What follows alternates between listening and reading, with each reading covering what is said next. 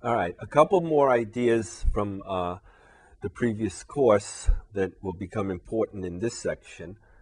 Continuous function, all right, without going into all the detail of limits and and um, the requirements for a function to be continuous, the idea of a continuous function is that it has no holes or jumps.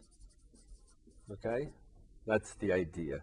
Uh, last semester, uh, we talked about continuous functions and we talked about them sort of in, in depth.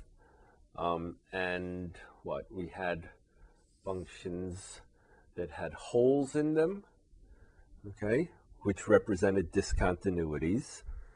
Uh, they were removable discontinuities, if you remember what that is. And then we had functions that had jumps, right? And those were, if you will, non-removable discontinuities.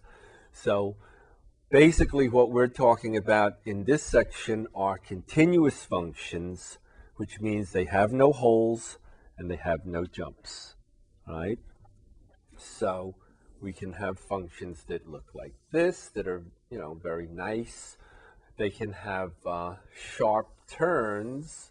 Okay, that's okay. It's not a hole, it's not a jump right? They can go up fast, they can come down fast, okay? But um, no jumps, no holes, all right? Uh, the other idea that we need to refresh your memory on are intervals, okay? And more specifically, we need closed intervals as opposed to open intervals. Okay, closed intervals, do you remember what closed intervals are? They contain both the left and the right endpoints.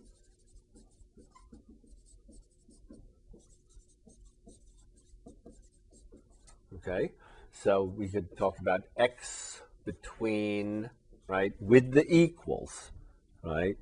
Let's say uh, 1 and 5, okay?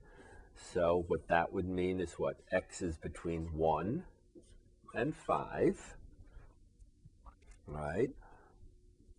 But it contains both endpoints. So it's that interval. Okay, we write it with square brackets. Square brackets on the ends mean means that the endpoint is included.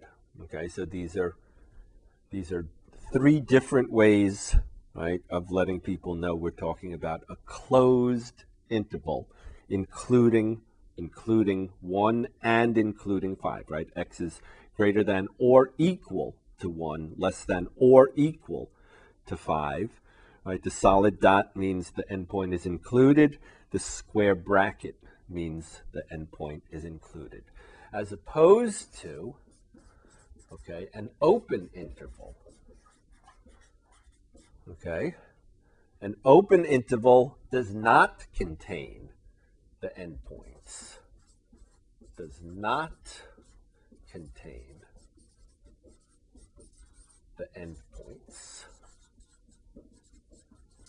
Okay, so we would have x is just greater than 1 and less than 5. Okay, no equals. Okay, if we had a little diagram or a little graphical representation, there would be circles at 1 and 5. Okay, so the circles means what? The point is missing, right? And if we used interval notation, right, or bracket notation, we would have round parentheses or round brackets, meaning that the endpoints are not included. All right? All right. And then, of course, we could have what? Half open, right? Open on the left, open, closed on the right. We can sort of mix and match. But um, these are the, the general um, concepts of closed and open. Open, you don't get the endpoints. Closed, you do get the endpoints. All right, now what are we going to do with these things? That's next.